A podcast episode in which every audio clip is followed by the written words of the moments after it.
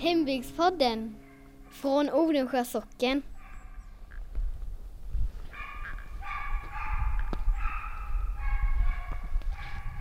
Lars, kom. Ja, kom igen, Jerke.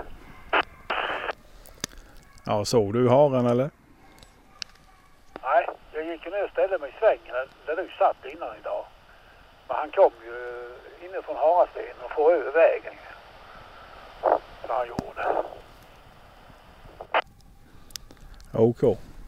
Nej, men det är ju rulle på den än så. Vi får se hur det går. Välkomna till Hembygdspodden igen, och nu är vi ute i naturen i Rösult på harjakt. Ja, vilken härlig dag. Ja. Det är lite snö i luften och lagom kallt tror jag. Det var lite puder på marken i Mosse när jag kom ut och skulle köra upp hit till Rösult faktiskt. Har du varit på harjakt innan? Aldrig varit på harjakt. Aldrig jag heller. Nej. Men man minns ju de här när de hade varit på harjakt och det hängde en hare på stugknuten någonstans med en grankvist nedstoppat i magen på den. Mm. Det såg lite fint ut, och det var ju alltid så här vid denna tiden på året och julharen. Julharen, ja, precis. Ja, det känner man igen. Ja. Lars håller på att bränna på en brasa här uppe. Det ska bli glögg och korv sen när de har varit ute och jagat, för de är ute nu precis. Vi ska gå in om en liten stund och prata med Helena också. Hon vet massor om jakt faktiskt. Ja, jag tror hon har lärt sig jättemycket nu när hon flyttat hit. Hon kanske visste mycket innan också. Mm. Jag tror det. Men vi ska prata med henne i köket och sen här.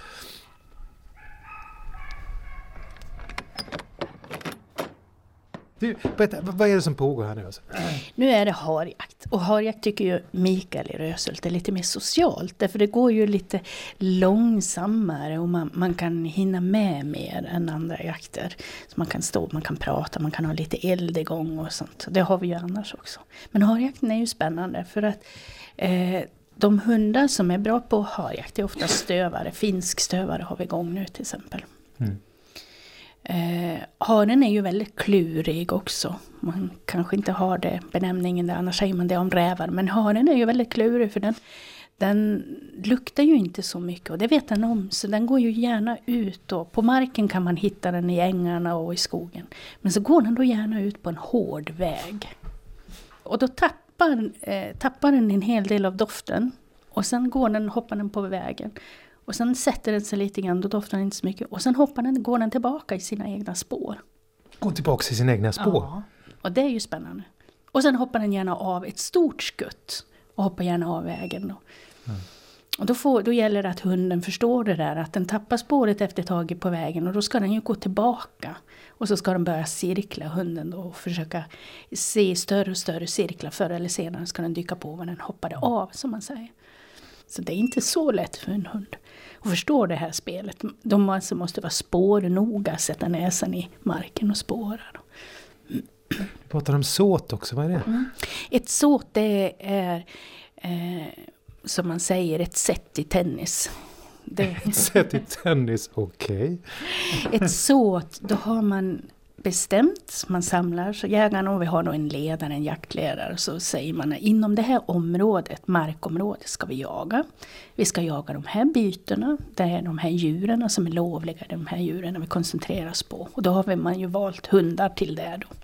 Och så samlas vi och så bestämmer vi vad vi börjar släppa hundarna. Vi kanske har 2 hundar, vi går från varsitt håll då. Och så har vi 2 hundförare, och de har ofta gevär med sig. Eller jag har ju inte gevär, men jag kan gå med hunden då. Och sen sätter vi ut folk på pass. Och det vet vi ju av erfarenhet. Eller vi har till exempel sett mycket harar, var de tar vägen.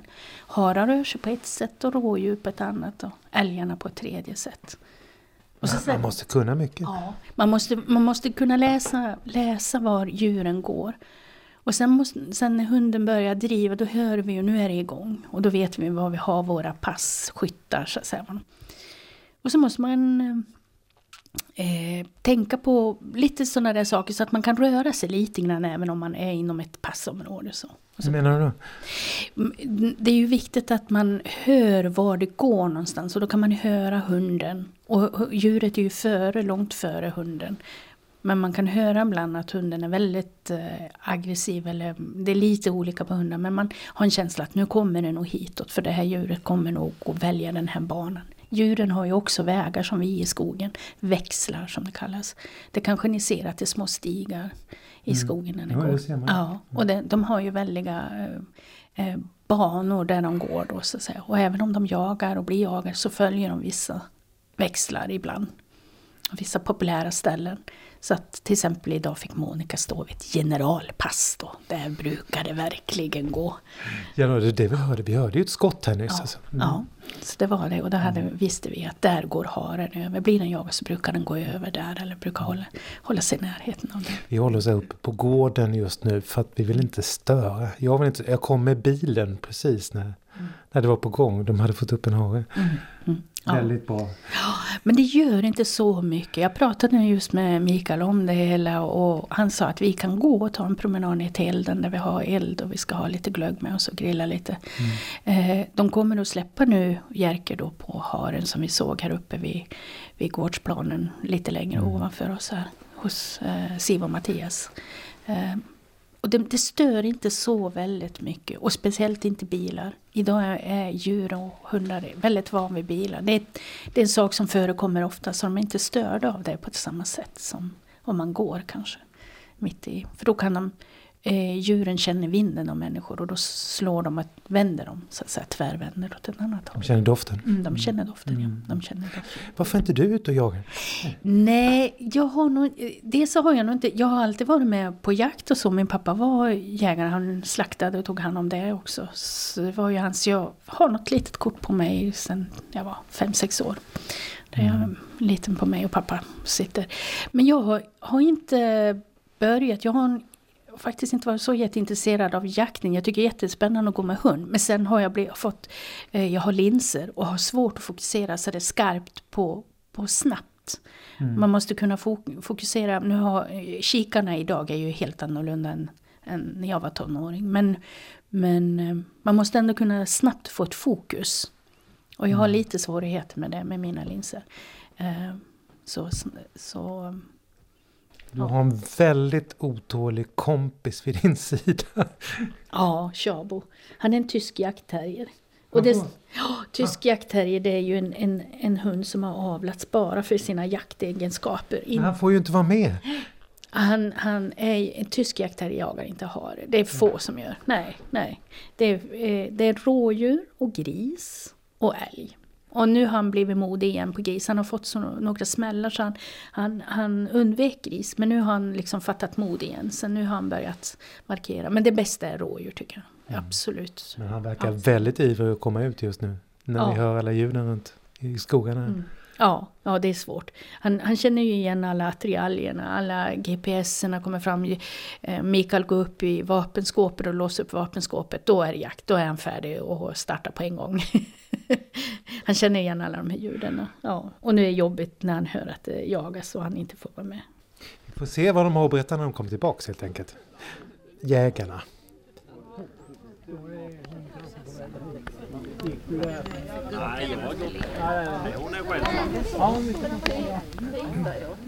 Hur har det gått nu då?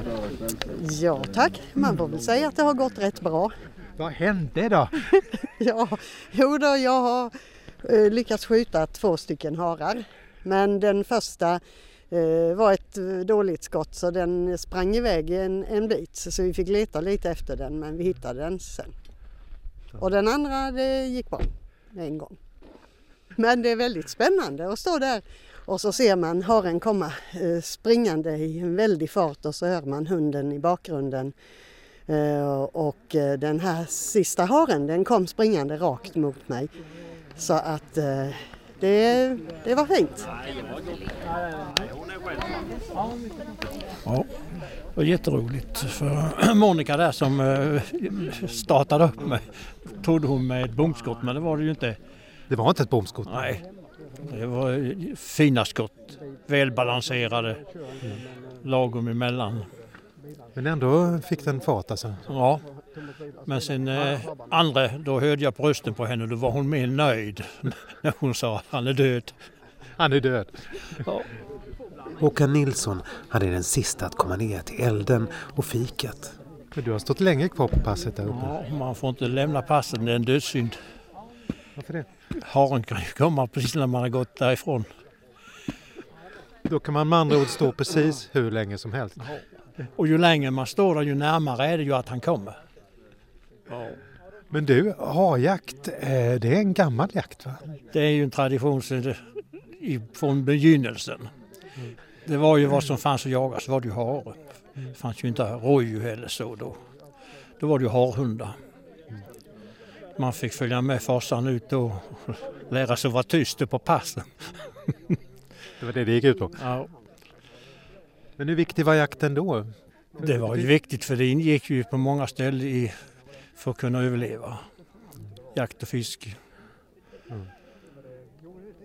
Som vi vet om esarnas där, det var ju, hade inte med en bössa, men den var alltid ute. När han kom hem, den som var trött på, så tog ju en annan och gick ut. Så det var jakt jämt på den bössan. Essa-bröderna som bodde här nere i Odensjö. Mm. Ja, det handlar om mat. Ja, det var det ju. Mm.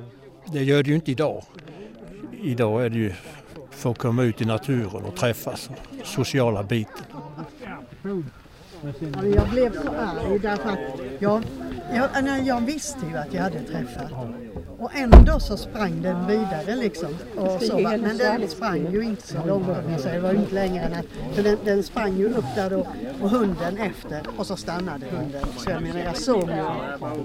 Och jag visste ju, jag såg ju också på den att den var träffad. Men sen är det ju det där vad de kan hinna i. Jag gick och letade efter Monikas hare. Och med hjälp av dagens teknik så mötte jag hunden. Och, men det gick lite fel. Men sen tog jag med hjälp av GPSen och gick bakslagen och då hittade jag haren. Men det tog nog nästan 3/4 tror jag innan vi hittade haren. Mikael Rösult som har arrangerat dagens harjakt, han visar mig GPSen. Den ser ut ungefär som en jaktradio där man på en skärm kan se hur hunden har rört sig under dagen. Och den springer långt, flera mil. Hon stod i kvällspringsledet. Och på Rösults småländska så säger man kvällspringledet. Och då sköt hon på haren. Och sen sprang hunden i fatten och bet ihjäl den. Och då trodde jag att hunden var kvar hos haren. Men hon släppte haren men detsamma gick därifrån. Men som sagt, med hjälp av dagens teknik så hittade jag den. Du kan alltså spåra hundens rörelse, hur den har gått innan också? Ja, om du tittar där på där den hund nummer 4 är nu så är det ett blått streck. Och det är ju hundens rörelse. Och det hade varit jättesvårt idag att hitta haren annars. Så där är den bra. Sen ska man inte missbruka det här med GPS för det. Tyvärr kan ju förekomma med kanske. Så då kunde du följa rutten som hunden hade tagit och hitta? Ja, jag tog bakspåret där jag mötte hunden. Mm. Varför heter det kvällsspringspasset? Kvällspringsledet, det kommer av det uttrycket att det är ett led. En öppning där man hade landsvägen förr.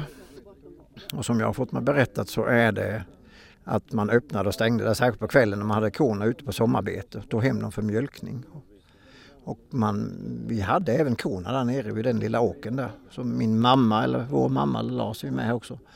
Hon mjölkade korna där på kvällarna och då hade korna varit ute på sommarbete och då öppnade man och stängde det ledet där. Vad är det som gör harjakt speciellt egentligen? Det som gör harjakten speciell är ju att det är socialt. Och man behöver inte stå som en bildstol på pass hela dagen utan man kan röra sig som vi gör här nu och träffas och pratas. Och hunden driver förbi och med haren och så kommer den kanske igen om någon halvtimme igen. Om man har en bra hund ska tilläggas. Du har jagat mycket hare i dina dagar förstår jag? Ja, längre tillbaka så jagade vi en hel del hare. Det var väl det man uppväxt med. Jag uppväxt med, både jag och Lars. Sen har det övergått mer och mer till klövviltsjakt från 70-80-talet framåt. Tyvärr är det inte någon som har några utpräglade harhundar, inte här i Odensjö längre. Sten har en, men det är väl en av få, annars är det mer och mer klövviltsjakt. Så harjakt är lite gammeldags jakt kan man säga? Ja, det är väl som jag tycker, det är väl basic. Ja, det är väl det man oftast började jaga förr. Länge tillbaka på 40- och 50-talet och kanske till och med man gick ekorrskolan. Man sköt ekorre eller gråverk som det hette. med salongsgevär. Man kanske till och med smög ut med dem, men de inte var mycket äldre än de grabbarna där och lånade. De är inte gamla du? Nej, men Hugo, hur gammal är du Hugo? 9. Ja. Lite äldre skulle man kanske vara. Men då jagade man gråverk för. Och det var ett en bra inkomst på 40- och 50-talet. Ja, nu är det bara paus. Nu är det bara paus, ja. Mm. Och 2 har jag redan, det är ju bra. Ja, det är bra. Du hade fler historier med dig hit till pausen här, jakten. Jenny, vad är det här för något? Ja, det här är ju, alltså, i någon av upptäckningarna så finns det ju då en uppgift om att man skulle använda filspån från kyrkklockorna i kulorna för att få jaktlycka. Filspån från kyrkklockan i Odensjö till exempel? Då, ja. Ja, precis. Det är ju den de pratar om. Och då står det så här. För att få tur med jakt så hade de gamla gubbarna många chanser för sig. Bland annat har jag hört talas om att de filade av spån från kyrkklockorna och stöpte i blyet. Sen så kunde de skjuta om det så gällde själva faran. Och det var nog inte omöjligt att de gjorde på det sättet. För det syns på klockan att den är filad. Och det kanske inte heller var så omöjligt att komma åt att fila på klockorna som man kunde tro. Prästadrängarna brukade ringa in i helgen på lördagen klockan 8 och på söndag ringde man ut helgen och då kunde man ju passa på att smita med. De smet upp alltså och fila på kyrkklockan. Och det är ju sant att det är filat på kyrkklockan. Det finns, alltså det kan vem som helst som kan gå upp i kyrktornet titta på. För man trodde ju att de där spåren var nyttigt till så mycket annat också vid sjukdomar och sådär. Det är fantastiskt. Det får vi kika på någon gång faktiskt. Vi får klättra upp i kyrktornet. Mm. Men nu är det mer korv på gång här i alla fall. Har du hade haft en nyss innan? Skulle inte det? Hunden drog iväg den, ja. Jag tyckte det var längre i nederskriken. Kanske. Hallå Tor. Hallå du. Du är på slakteriet idag?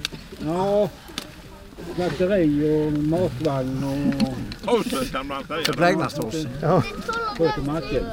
Ja, nu kommer det. Den roligaste jakten som vi har. Man behöver inte vara så tyst då. Ska du köra på den? Ja. Tommy Blomqvist heter jag. Kommer från Kvenslö, ligger utanför Ljungby. Du sa att det var den roligaste jakten, varför är det? Ja, det är en social jakt. Man grillar och sitter och pratar och börjar hunden att driva så kan man söka sig ett pass. Man behöver inte vara utställd med förskyttarna och så här. Och sen är det ju gammal tradition att jaga hare. Ju. Ja, det är en gammal jakt där va? Ja, det är en gammal jaktform. Mycket gammalt. När rådjuren och det kom så var det ju för de lite finare herrarna som fick. Så allmogen fick nog gå ut och ta sig en hare. Och tjuvsköt väl de också naturligtvis. På statens marker om de kom åt och så här ju. Det var allas jakt liksom? Ja, kan man säga.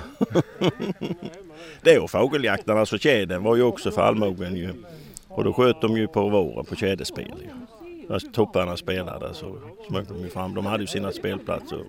Det handlade ju om att överleva, det var ju mat.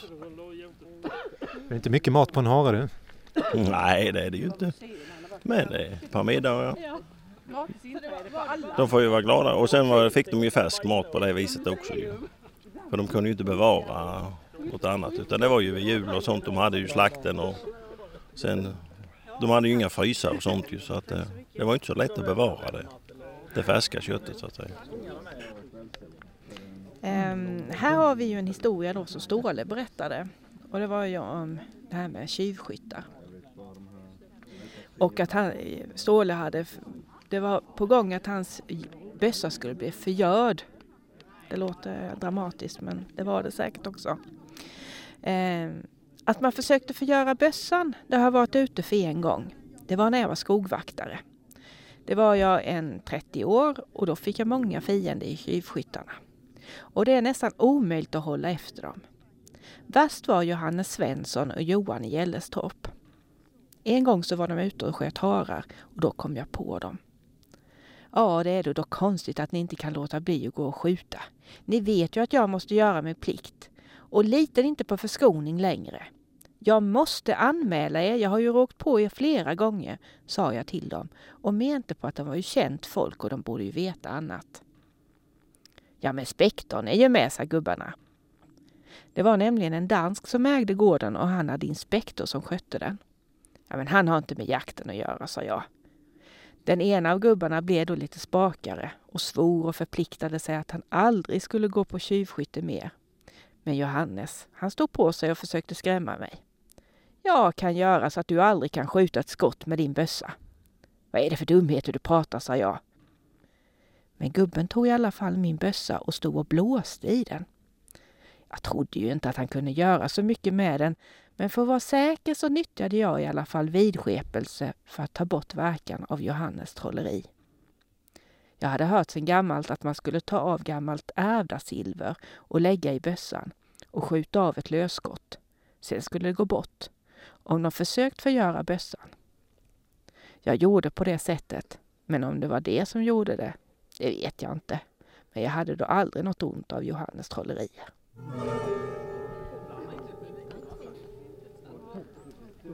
Det var en bra historia det. Ja, visst var det. Förgöra bössan, ja, alltså. Att göra den obrukbar då i princip. Ja, det skulle inte gå att skjuta. Alltså det gick väl inte att skjuta rakt antagligen. Då stoppar man in lite ärvt silver i bössan och sen så skjuter man och så är det lugnt igen då, om jag förstår saken rätt. Ja, bra. Johan i Gällestorp, hörde du? Ja, det är ju Hans Gällestorps farfars far. Jag undrar om det ligger kvar någonting i generna där med tjuvskytteri. Jag tror inte det. Du borde märka det då. Ja. Nej, jag tycker han verkar sköta det där bra. Du vet, det gäller att överleva. Så att... För när man tittar i gamla nedskrivningar av sägner och skrönor och sådär, så är det mycket om harar faktiskt. Ja, det är det. Ja, det är populär jakt var ju. Och varje bonde skulle ju ha en stövare ju. Nu är det ju inte många som har stövare längre. Den populära jakten nu vad det gäller stövare, så är det ju rävjakten då ju, som har blivit populär. Och det är ju för det är action. Alltså, så fort räven kommer ska det ju skjutas ju. Det gör de ju här också på hararna ju. Men jag gör ju inte det när jag jagar själv. Liksom. Jag tycker ju tävlar ju med hundarna och så. Och sen är det ju en ny det här med GPS med. Ja, du har också en sån du fick han, ja. Som Micke hade. Ja. Det är ju en ny dimension på jakten. Mm. Nu kan du kan se precis din hunds rörelse nu. Hon är 230 meter ifrån oss. Hon har slag där, det ser jag. Det går ju krokigt så här. Och, men det gäller ju att reda ut vad han har tagit vägen. När hon har slag, vad menar du då? Hon går på natt, där hararna gått i dag på morgonen eller i natt va. Och han går ju rätt så mycket på en nattgym. Många kilometer. Så det är ju bästa ju om de då hittar slaget. Det som är senast gjort på morgonen. Då går det ju snabbast för dem att reda ut det. Och det gäller ju att hunden, det finns ju, det lär de sig också lite, att de sorterar. Ta det bästa slaget och inte börja på ett dåligt gammalt slag. Utan man ju inte försöka hitta ett bättre. Men det är klart, det kan ju som idag tar inte slagen är så bra. Då får man ju hunden gå tillbaka och konstatera att det finns inget bättre, jag får fortsätta där. För det kom ju lite snö, det var ju dis som frös och kom ner här, det ligger ju här nu på gräset va? Så att det blev som ett lock på vittringen. Men hur gjorde man för? Nu sitter vi här och grillar korv, dricker glögg och tittar på GPSen. Hur gjorde man för då? Ja, då hade man en gammal hanarbössa, en belgare.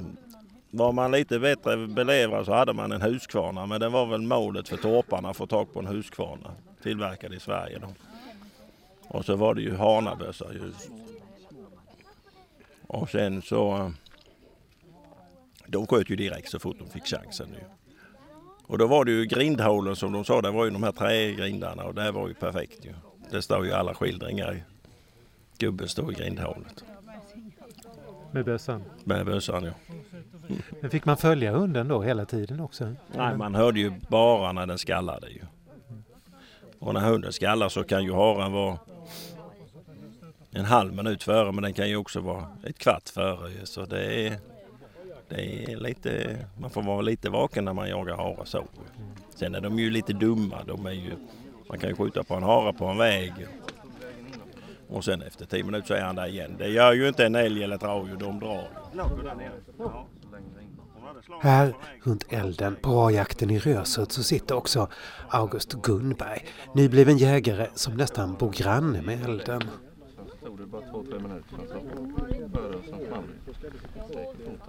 Har du någon bra jakthistoria eller? Ja, jag har ju inte så många. Jag har precis börjat med det här. Men jag har du skjutit något överhuvudtaget? Ja, faktiskt. Förra helgen fick jag skjuta en ungbock här på uppsiktsjakt då. Var det din första? Ja, första vilt. Så det var spännande på alla sätt och vis. Hur var det? Ja, puls. Som hette duga. Det var fruktansvärt puls, men det var en härlig upplevelse. Att höra drevet och hur det kom närmare och närmare. Och sen se djuret på avstånd. Allting var ju enligt boken. Tack och lov första gången, så det var inget skräckexempel. Djuret kom och hunden lagom efter. Och vi var ju 15-tal jägare i skogen och 400, så det gick bra. Det gjorde det. Jag fick skjuta mitt första vilt, det var trevligt. Hur var det att ta skottet då? Jo, det var ju rätt så, kändes rätt automatiskt faktiskt i efterhand. Jag har skjutit innan men aldrig mot levande om man säger, utan det har ju... Det var ju bra. Ja, och nej då, det kändes bra. Det är lite svårt att komma ihåg just det där momentet.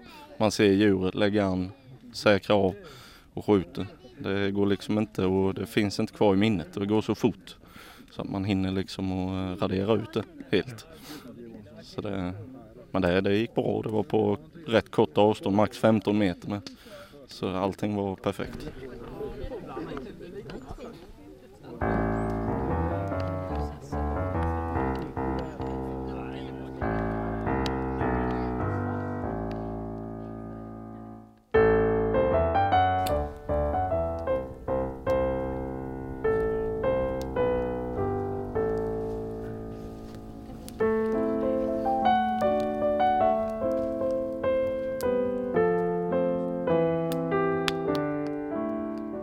Pausen är över och jägarna ger sig ut på sina pass igen.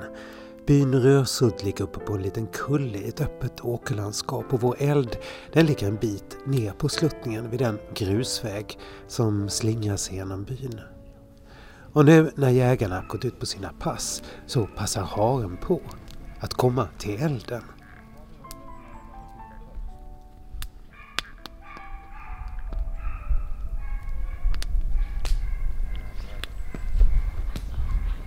Jag är ledsen, han har gått där. Jag har stått hela dagen i tiden idag.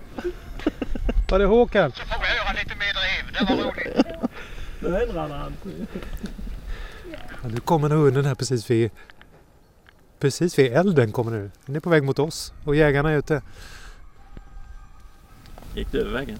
Ja, hon är uppe på vägen. Hon är på vägen och skallar. Ringa nu. Säkert. Du kommer på vägen på detta hållet neråt. Ja, där är hon borta. Nu ser om hon hittat. Den har ju gått runt oss här nu på velden. Den har löpt där och så kom hunden långt efter. Så kom den ner mot sjön. Och sen har den gått förbi Harasten och så är den på väg upp igen.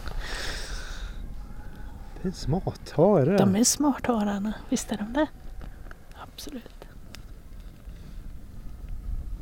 Det är långa runder. Ja.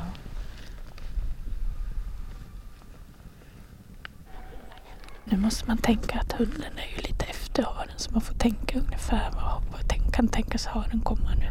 Så man vill förstå det, att man placerar sig då lite där haren kommer, så att säga.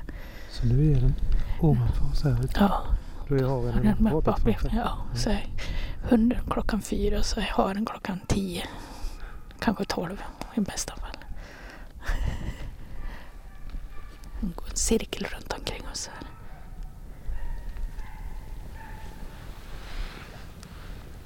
Du får fråga Jerke som har hunden. Han kan berätta. Jo, som vanligt kommer ju haren med elden. Det brukar den göra när man är obeväpnad och dricker kaffe. Och, du sitter här vid elden, men hunden går ju precis bredvid där. Ja, men jag är inte så intresserad av att skjuta, men jag vill höra hunden. Och nu så fick hunden tapp det därför den är tyst. Så nu gäller det att leta upp den igen. Haren är ju ofta fiffig så den springer sitt spår framåt, vänder tillbaka i sina egna spår och gör ett avhopp. Mm. Och då brukar det bli tyst. Men, så börjar den skälla igen när den får spår igen? Alltså. Ja, då gäller det att slå en ring och hitta var haren har tagit vägen. Ett utspår då. Men än så länge så nu driver hon ju. Hur nära kommer de haren då? Hundarna alltså? Nej, det kan bli vad man säger en trycktapp. Det innebär ju att haren har lagt sig. Kanske under en busk eller sådär. Då kan ju hunden komma väldigt nära. Men så fort haren är på benen så drar den ju ifrån långt. Men det kräver mycket av en harhund.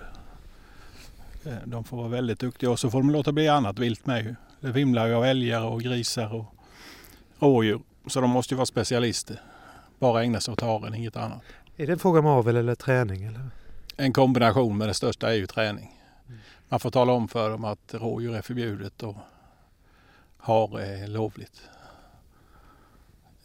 Ja, så får det gå till.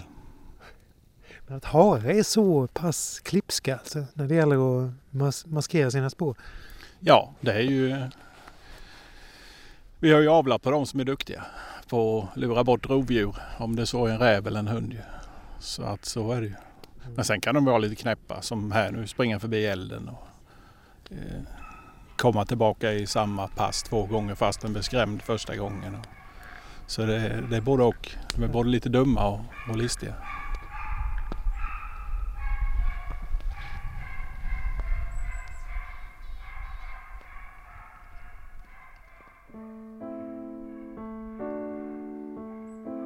Jakten den fortsätter, men vi tar en stunds paus för att gå ner och titta på den där harstenen alla pratar om hela tiden.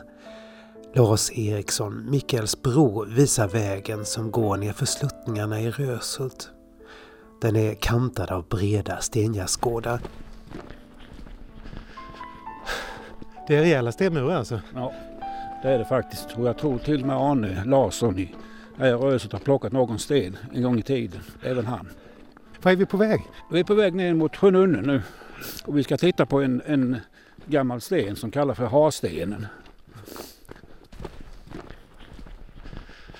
Här har vi Harstenen.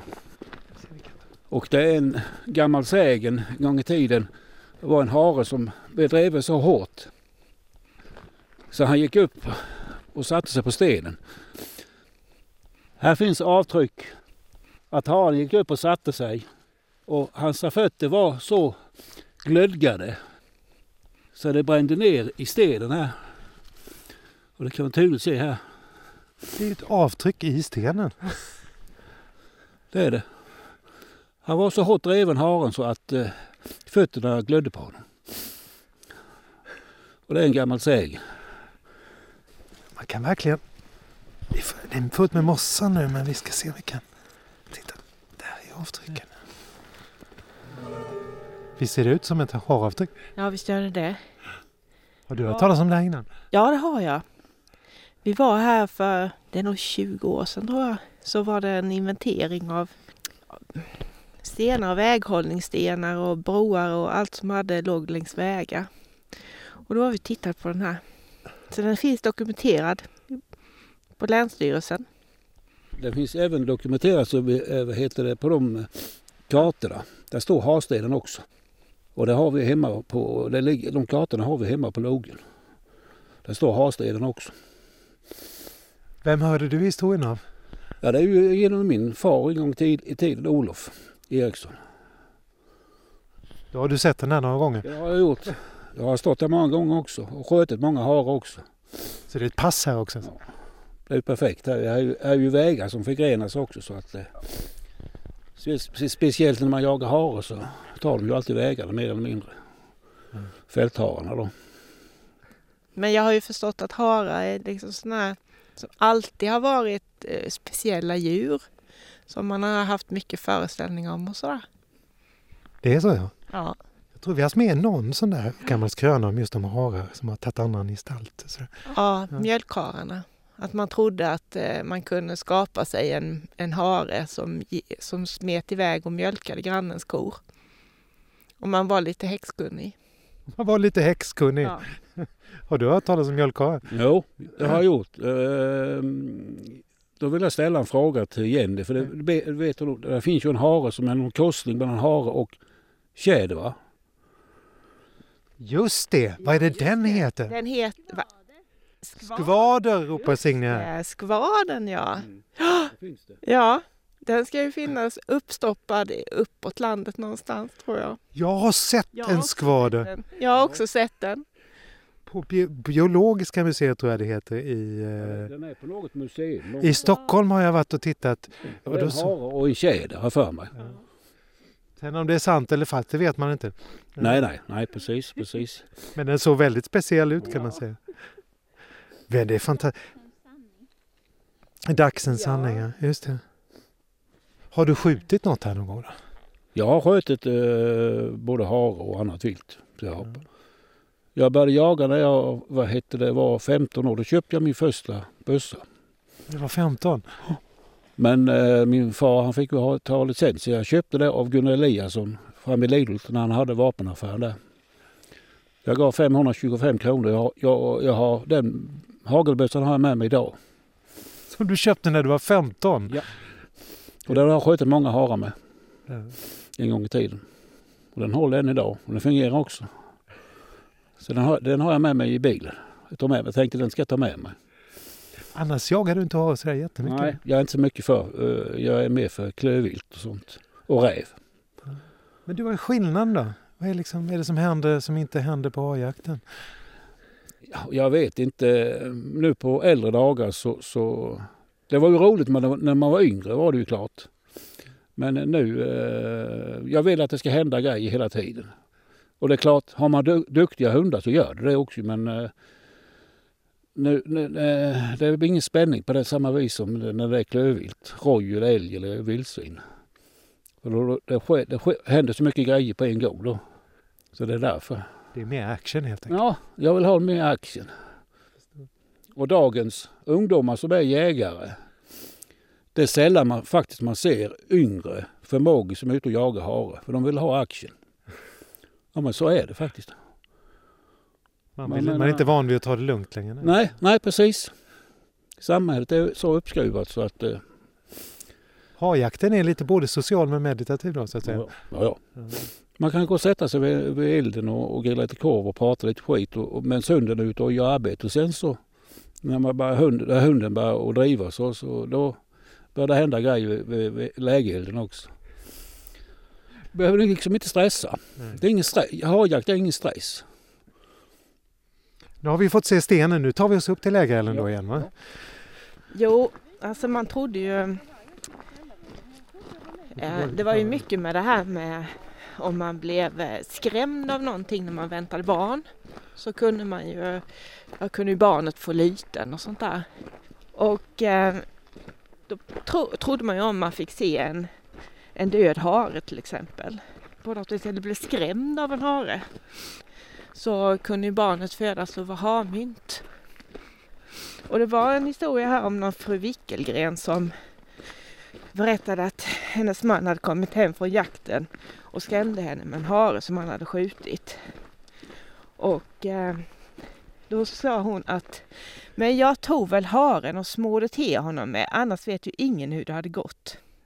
Hut dig, sa jag, ska du komma och skrämma mig med en hare, och du vet hurdan jag är. Jag blev både arg och skrämd, sa hon. Och det hjälpte ju säkert, för så ju ingenting om att det hände någonting sen. Och hon var gravid alltså? Ja, precis. Hon var ju det. Och blev skrämd av det här. Och blev ju klart jätterädd. Men genom att liksom reagera så visade hon att hon tog väl kontroll över det. Ja. Mm. Vilka föreställningar. Jo, man trodde mycket sånt där.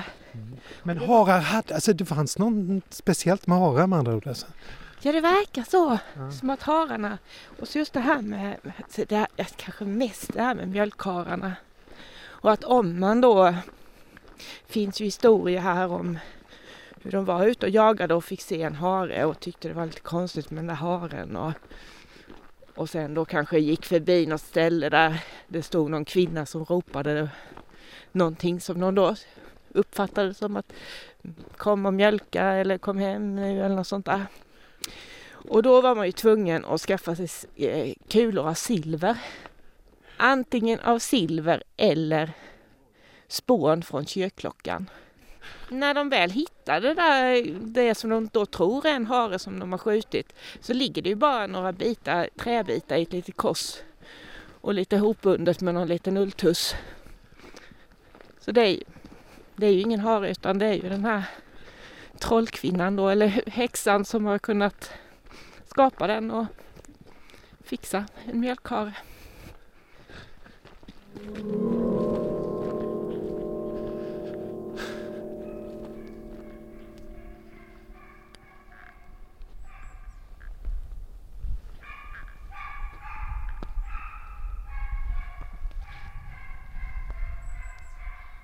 Vad var det jag sa, säger Håkan, som har passet uppe i byn. Han lämnade det ju bara för en liten stund. Än en gång lämnade jag ryggsäcken och då kom haren. Precis gick över vid ryggsäcken där. Och jag stod här. Nej. Det var som du sa alltså? Ja. Det är en dödssynd att lämna passet så. Bara för att gå ner och fika och prata lite. Och då hade du stått här rätt länge? Ja. Nu har han gått här 2 gånger. Kommer honom där nere nu. Det är så mycket folk så det är bara bra om han kommer, får ni se honom. Ja. Hon driver ju så gudagrant så det är en fröjd. Man kan knappt skjuta honom. Så det tar slut på sånt drev. Ja. Det är rörande.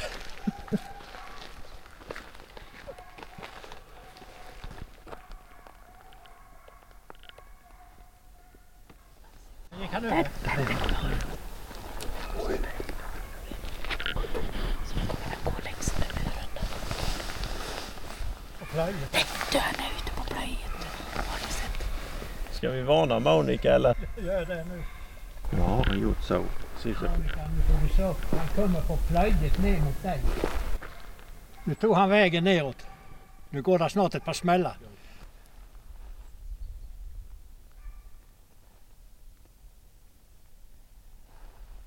Ja. Och 2 smällar. Hon har varit i hetluften där. Hunden får komma hit och springa efter igen.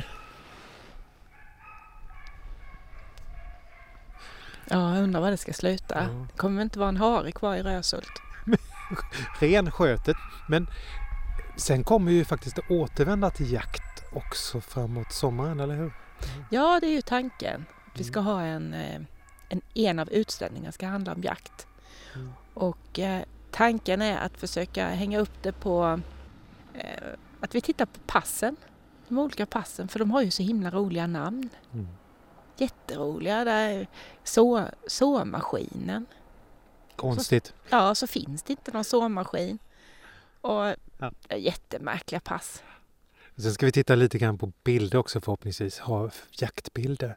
Och jag är jättenyfiken på jakttroféer. Så om du har någon väldigt udda... Alltså, allting uppstoppat tycker jag går... Hör av er till oss om ni har något sånt hemma.